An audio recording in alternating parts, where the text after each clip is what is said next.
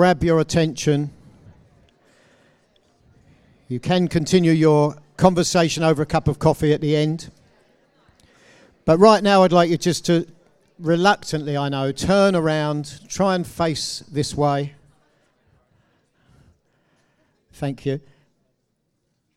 Christmas is well and truly over now, isn't it? Yeah, even though this morning a number of people said Happy New Year to me, it feels like that was a long time, weeks ago, doesn't it?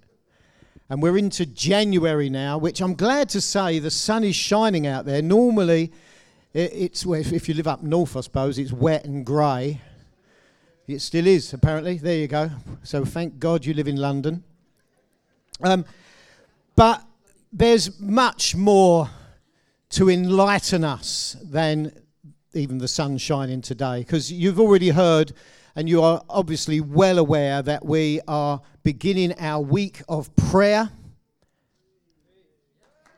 Do you know what I wrote in my notes here? I wrote with a square bracket round it in capital letters enthusiastic cheering with three exclamation marks.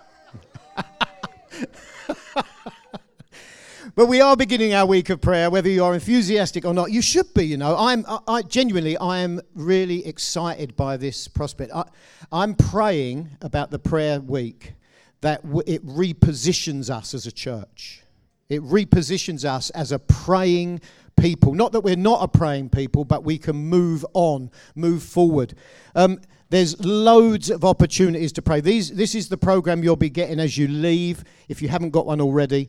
Those big, bold blocks of colour represent different prayer meetings at different times of different types. Some, the first one on Monday is designed for us as the whole church to come together. So let's look to that. But there are others just for our uh, uh, connect communities. There, there's one there where we're praying with other local churches gathering at Drummond Road. There's lots on there.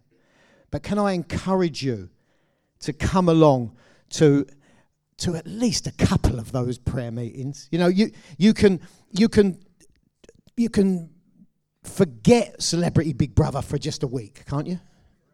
Well, forever is a good advice. Thank you. Uh, you know, that, that box set of Homeland, which was a very precious Christmas present, it can still be there next the week after, can't it? Let's put a focus, ser- seriously, guys, let's put a focus on this week of prayer and, and look to God to reposition us as City Hope Church into a stronger position. Amen? Amen. So, today is the second of three sermons looking at one of the Apostle Paul's prayers from his first letter to the Thessalonians, the church in Thessalonica. Um, and Chris started this off so well last week, didn't he? Um, we're going to be continuing, like I say, this week, and then Vic will be following up the following week. And it, just again, it focuses us on prayer. It focuses our, us as City Hope on, on prayer. I was reading, as part of my preparation, I was reading um, a book by Richard Foster um, called conveniently Prayer. Um, and, and in his book, in the preface to his book, he, he writes about what is the chapters to come. And he said, he said this Richard Foster said, talking of his book, this book is not about definitions or methods and techniques of prayer. He said, no, this book is about a love relationship and an enduring, continuing growing love relationship with the great God of the universe. To the effective prayers we need to be effective prayers, we need to be effective lovers. Now, he doesn't mean lovers. He means, you know, it's like, it's like I would be, you know, I would, I would say to be good at loving others, we need to be good at praying for others. That's what he's saying, is he's linking that with a love for God, which motivates our prayers, and out of our prayers, a love for others. It's a mutual meshing together, isn't it? And the prayer we're going to look at this morning focuses on love, an overflow of our love, actually, to other people. Prayer inextricably linked with love. So let, let me read um, the the passage that we're looking at over these three weeks. I'm going to read it's 1 Thessalonians chapter 3, Paul's first letter to the Thessalonians. Chapter 3, I'm going to read from verse 9 to verse 13 and then highlight verses 11 and 12, which is what we're going to look at today. So 1 Thessalonians 3, verse 9 says this How we thank God for you. Because of you, we have great joy as we enter God's presence. Night and day, we pray earnestly for you, asking God to let us see you again to fill the gaps in your faith. May God, our Father, and our Lord Jesus bring us to you very soon, and may the Lord make your love for one another and for all people grow and overflow just as our love for you overflows. May He, as a result, make your hearts strong, blameless, and holy as you stand before God our Father when our Lord Jesus comes again with all His holy people. Amen. And we're going to look at those two verses, verses 11 and 12, this morning. Let me just read those again. May God our Father and our Lord Jesus bring us to you very soon, he writes to the church. And may the Lord make your love for one another and for all people grow and overflow, just as our love for you overflows. And even in those two verses, you can hear the sort of tenderness that the apostle has for those believers, those new believers, that, that embryonic church in Thessalonica. You know, last, last week, Chris uh, went over some of the background of this book, or the, you know, the book of 1 Thessalonians, or the letter to the Thessalonians. Paul, just to remind us, Paul had been in Thessalonica teaching and equipping the new believers, and then a persecution broke out, and he had to do a runner in the middle of the night. Quick, they escorted him out, out of the town, double quick. But Paul was so concerned about those new believers that he, he said, Timothy back to them to see how they was doing. And fortunately, Timothy came back with a good report. They was doing okay.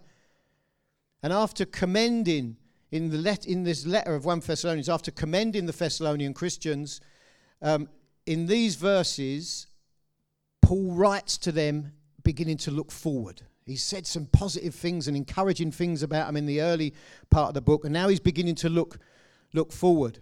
And as we go forward into this week of prayer and beyond, let's allow these two short verses to influence our prayer life, to encourage us and to stir us and to reposition us. You know, we're a privileged people.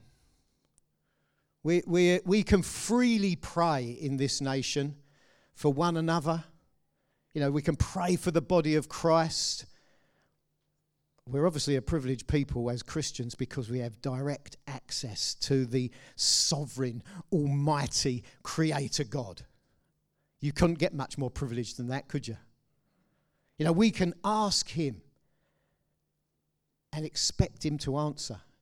We can ask Him to act on our behalf for, for our brothers and sisters in Christ. You know, whether they're on the other side of the world or the other side of the street, we can go to Him confident that He will respond. We can pray that God would help them and us to love more like He does. We're going to look at that in just a minute. And that's what Paul, Paul is doing here. You know, in verse 10 of that passage, Paul has already said that he's praying night and day for those Christians. You know, people he, he hardly knows, really. He, he hadn't spent much time with them. Yet he's moved to just pray for them whenever he can, night and day, to cry out to his Father for them, which is challenging to us, isn't it? You know, it, it, I find it difficult to, you know, to, difficult to pray for people whose names I can hardly pronounce, who I've never met. And yet Paul is crying out to these people. He's passionate about the church. And there's a challenge for us right there that he would stir, be stirred to pray as he does. So he's already said, I'm praying night and day. And then he says in verse 11 of the, the passage we just read, May God, our Father, and our Lord Jesus bring us to you very soon. He wants to see him again. His prayer is to be with them again. You know, even after all the aggravation that when the mob and the riots and he had to do, quickly do a runner in fear of his life, he still wants to go back. That's a bit of a hallmark of Paul's life if you read through his missionary journeys. You know, one time he was left for dead outside one place and he, they prayed for him, whether he was actually dead or not, he weren't in a good way. His mates prayed for him and he got up and what did he do? He went straight back in. It's a passion for the church. So even after all the all the aggravation and the riots, he wants to go back. Why? It says so in the passage. He wants to fill in the gaps in their faith. He wants to strengthen. He wants to encourage them in their walk with God. And in verse 12, which we're going to look at as, as we go through, he wants the Lord to make their love for one another and for over people grow and overflow. He's got a big heart for the church, hasn't he? So I just want to I just want to look at three um, three little points through these two short verses. The first one I've just titled Pray and Act. You know what I like about these these verses here the this prayer is the way it mixes prayer and action as you read through it. He doesn't just pray that the Thessalonians are strengthened in their faith, he, he, he prays that he'd be able to play something in strengthening them, that he's got a role to play in that. Uh, it's, just remind, when I was reading it, I was just reminded of the story of Isaiah. Do you remember Isaiah in chapter 6 where, where he has that glorious vision of the throne, the throne of God, and, and, and is that, that image of, you know, he says, I'm a sinner, a man of unclean lips, and they, his mouth is touched with the coal. And, and then he, he's, then, then God speaks to him and says, who will, who will I send? Who will go for me? And he says, Here I am, send me. It's like, I'll do it. I'll go. I see the need. I'm going to, I'll, I'll meet it. Of course, I'm going to pray for it, but I'll try, I'll do my bit. Listen, prayer isn't a substitute for Christian work or Christian service, it's part of it. Now, wouldn't it be good if we all had this attitude to be the answer to our prayers wherever possible? Right? You know, most of us here are not called to cross cultural ministry like Dave and Leslie, who go to all these different nations. To be honest with you, I wouldn't particularly want to go to, right? Most of them, right? You know, hardly any of us will be able to, to meet let alone minister to all those people that we pray for in, in North Africa and in Guinea and in Ukraine and many other nations, just, just linking with Dave and Liz. But nevertheless, this attitude of being the answer to our prayers where possible should be in all of us. You know, we can all do something. Let's bring it right down to right down to earth. You know, as, we pray, say in our connect groups, right? You're gathering in your connect group, and we're praying for people that we know, people in the room with us probably. Could it be that you are the answer to your own prayers? You know, maybe it's just a friendly phone call to ask how their week went. Was it any better than last week? You know, we prayed on Wednesday. How's it gone? That can mean a lot to people, can't it? Or just a, just a quick text message, you know, just to say, oh, you're doing really well. Or the offer of a practical help or even a financial gift or, or whatever it might be. You know, you, you sit there praying for something and then you could think, actually, I could be the answer to that prayer. I could make a difference. You know, it's not always going to be the case, is it? If you're praying for the church in Ukraine, like I said, you're, not, you're probably not going to be the physical answer to that prayer, but it doesn't, doesn't negate the prayer. But in some situations, you can be. Like Paul, so Paul's writing to these people, I want to come amongst you, I want to, I want to make a difference. Don't wait to be asked either. Sometimes people are in such a state, and I've seen this, Sometimes people don't want to impose in their thinking, don't want to ask. Be wise, but don't necessarily wait to be asked for help. And also, if it's the other way around, don't expect people to know your need without telling them. And I know there are spiritual gifts that give us insight and knowledge sometimes, but it doesn't always happen. And I can think of times where people have been in hospital and have not told no one and have then just been a little bit upset that no one's come and visited them or prayed for them. You think, well, I didn't know. So we can be very practical about this, can't we? You know, there's lots of situations. What about the mum in your Connect community who asks the group to pray because she's just struggling a bit with life? It's not even specific, right? Are you just going to pray? Or would it help if you took the kids out for a few hours? Or babysat one evening so she could go out? It's very down to earth, isn't it? To pray and act. See, all these actions should be done alongside our prayers for one another. And you know, as I was thinking about this, Jesus, Jesus is the perfect example. You know, we, we read in the book of Romans, he intercedes for us. Jesus is praying for us. But we also know that he definitely acted on our behalf as well, don't we? He didn't just stay in heaven praying, he came to this earth, didn't he? He came to this earth, lived a sinless life, and suffered and died a cursed death on a cross, taking the punishment we deserve, defeating sin. And three days later, he was alive again, defeating death itself. Jesus definitely acted on our behalf, didn't he? He didn't just limit himself to praying for us, important as that is. So pray and act. What else can we get from this passage here? Well, just briefly, really, pray and persevere. Keep going. Right? In, in the previous chapter, in, in 1 Thessalonians 2, Paul said, We wanted very much to come to you. And he said, And I, Paul, tried again and again, but Satan prevented us The devil intervened and, it's, and, and hindered him, stopped him, it seems. We don't know how. But, you see, but now Paul's prayer is that our God and Father Himself and our Lord Jesus would clear the way for us to come to you. Satan's hindrances didn't stop him praying. In fact, you could argue he prayed all the more. He kept on with passionate prayer. And let's not give up when things go wrong things get difficult. Things are tough. And obviously, as the church, we've got one another. and We can turn to each other and say, I'm struggling with this. Uh, every, every turn, it seems it goes wrong, and barriers put in my way. It's like the devil's getting at me. Of course, we, we talk to others and we can pray some more into that specifically, but don't let that stop you praying generally either. Sometimes we have to grit our teeth, don't we? Sometimes when we really don't want to do it, think, no, I'm going to do it. I'm going to pray anyway. So let's pray all the more.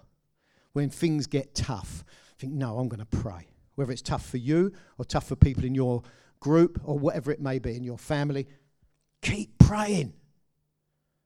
And this next week, there's lots of opportunities to practice that prayer. So pray and act, pray and persevere. The third point I want to make and spend a little bit more time on this is to pray and love. Pray for an overflow of love. That's what Paul prays. He prays that there be an overflow of love among that young church in Thessalonica. And may the Lord make your love for one another and for all people grow and overflow, just as our love for you overflows. He's just expressing that love again. Paul had hardly any time to teach those new believers in Thessalonica before he was forced to leave. He didn't have that much time with them. And it's just interesting that when he writes this letter, he, you know, he could have prayed that they'd understand any number of important doctrines. But what's the main thrust of his prayer recorded here? What's the most important thing to him, maybe? certainly the thing he writes down, he prays that their love would increase and spill over to one another and to the world around. It's easy to say, it's a bit harder to do, I guess, isn't it? Their love would grow and overflow for one another, he says. And that's for the fellow believers and for all people. I would say that's for people who are not yet believers. A bit later on in the letter, in, in chapter 5 of the, of the same, same letter, he writes, just to underline it really, see that no one pays back evil for evil, but always tries to do good or always tries to be kind to each other and to all people. He really does stress this, doesn't he? You know, this, this is often a hard and loveless world we live in. And you don't have to meet too many people to realize that. We, we, we have it good, you know, as Christians in, in, the, in the community of believers. It's tough out there for lots of people hard, lonely, loveless. You know, deep, unqualified, genuine Christian love is a very rare commodity in this world that we live in. But when it's demonstrated, it's a megaphone to the world. When it's demonstrated to, our, to, uh, to one another and to our neighbours and to our colleagues, honestly, it, it, it speaks volumes to them. They may not even show it, they may not even appreciate it, but let me tell you, it does. Right? So, how are we going to show that love? I suppose this is the bit that Chris Nicholson referred to last week, wasn't it? The secret. Or next week. No. How are we going to show that love? Well, we can bring it down to something really simple and very practical. Start by sharing your lives with others. St- start by getting to know other people. Start within the church. Right? Get to know their joys. Get to know their sadness. Get to know their pain, their strengths, their weaknesses. And as you do that, both in the church and outside the church, you'll begin, begin to find opportunities just to show some of the love that Jesus has poured into you. It will overflow from you as you're praying. And as you see the needs, you'll meet them. You'll meet them spiritually, you can meet them practically, you can meet them emotionally. And that way you'll show that Christian love that's been poured into, into you. You won't just, you won't be able to do it on a Sunday only. Obviously, this is part of our relationship building, but this is very, this is what, an hour and a half, two hours at most on a, on a Sunday. You know, when people arrive and you smile and you say, Morning, how are you? And they go, Fine. You think, No, you're not. Who's said that before? I'm fine. And you think, I'm not fine. But you probably haven't got the level of relationship where you want to open up to that person and speak to them. And, and it's probably not the right place to start spilling your life and weeping while Vic's trying to desperately gather us to start the first song. That's why we meet together in our connect groups and our connect communities. That's why we have other contexts where we can get to know one another, where we can invite people to our homes or invite ourselves to other people's homes. So we can get to know each other. And then we can find a context and an opportunity to show love, to, for love to overflow to one another the same love that God gives to us, we, are, we should be offering other, everyone else around us. People we come into contact with, looking for opportunities to show love. It may be a very small thing, it may be an ongoing thing. But let's, let's as we pray, let's think how can I love this person? How can I love this person? Some people aren't easy to love, are they? Right? That's just the way it is. But Jesus doesn't make any exceptions, it seems. He's put his love in us. Let's let it overflow to those around us. What does it say in, in John 13? Now I am giving you a new commandment love each other just as I have loved you. You should love each other. It's a commandment. not a suggestion or a hint. If you're a follower of Jesus, you must love well, everybody, whether you like them or not. It's the same, in the same way Christ loved us. We were his enemies, weren't we? Because of our, because of our wickedness and our sin. And yet his love to us was complete. So we have to accept people completely, love them unconditionally, forgive them totally, and consider them extremely valuable. And even now, you're probably thinking of someone you think, oh, I don't think they're very valuable. They're horrible. You don't know my boss, or whatever it might be. I'm not, that's not me speaking about my boss, but.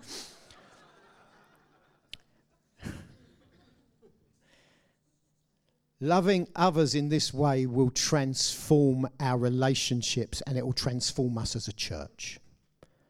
It's not that we're in a bad place, I don't think we are.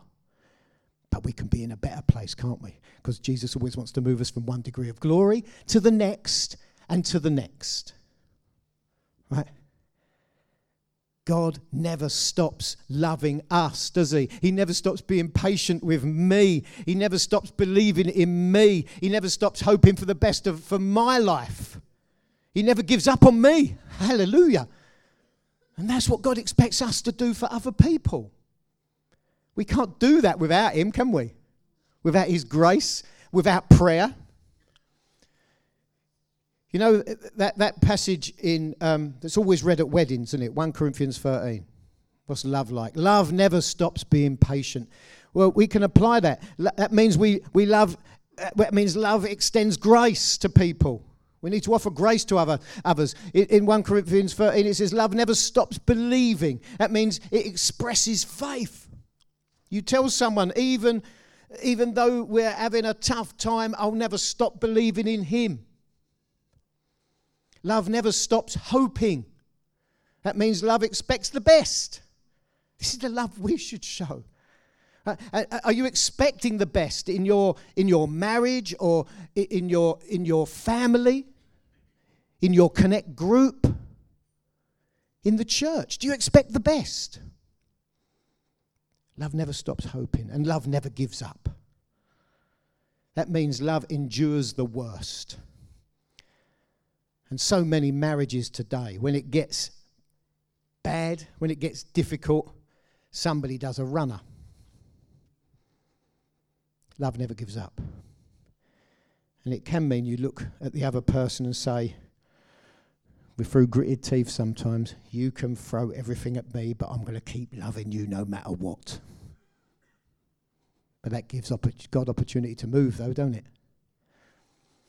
We need to get to the prayer meetings. We need to get to the connect groups and the connect communities. We need to share our lives. We need to hang out together and love one another and build one another up, don't we?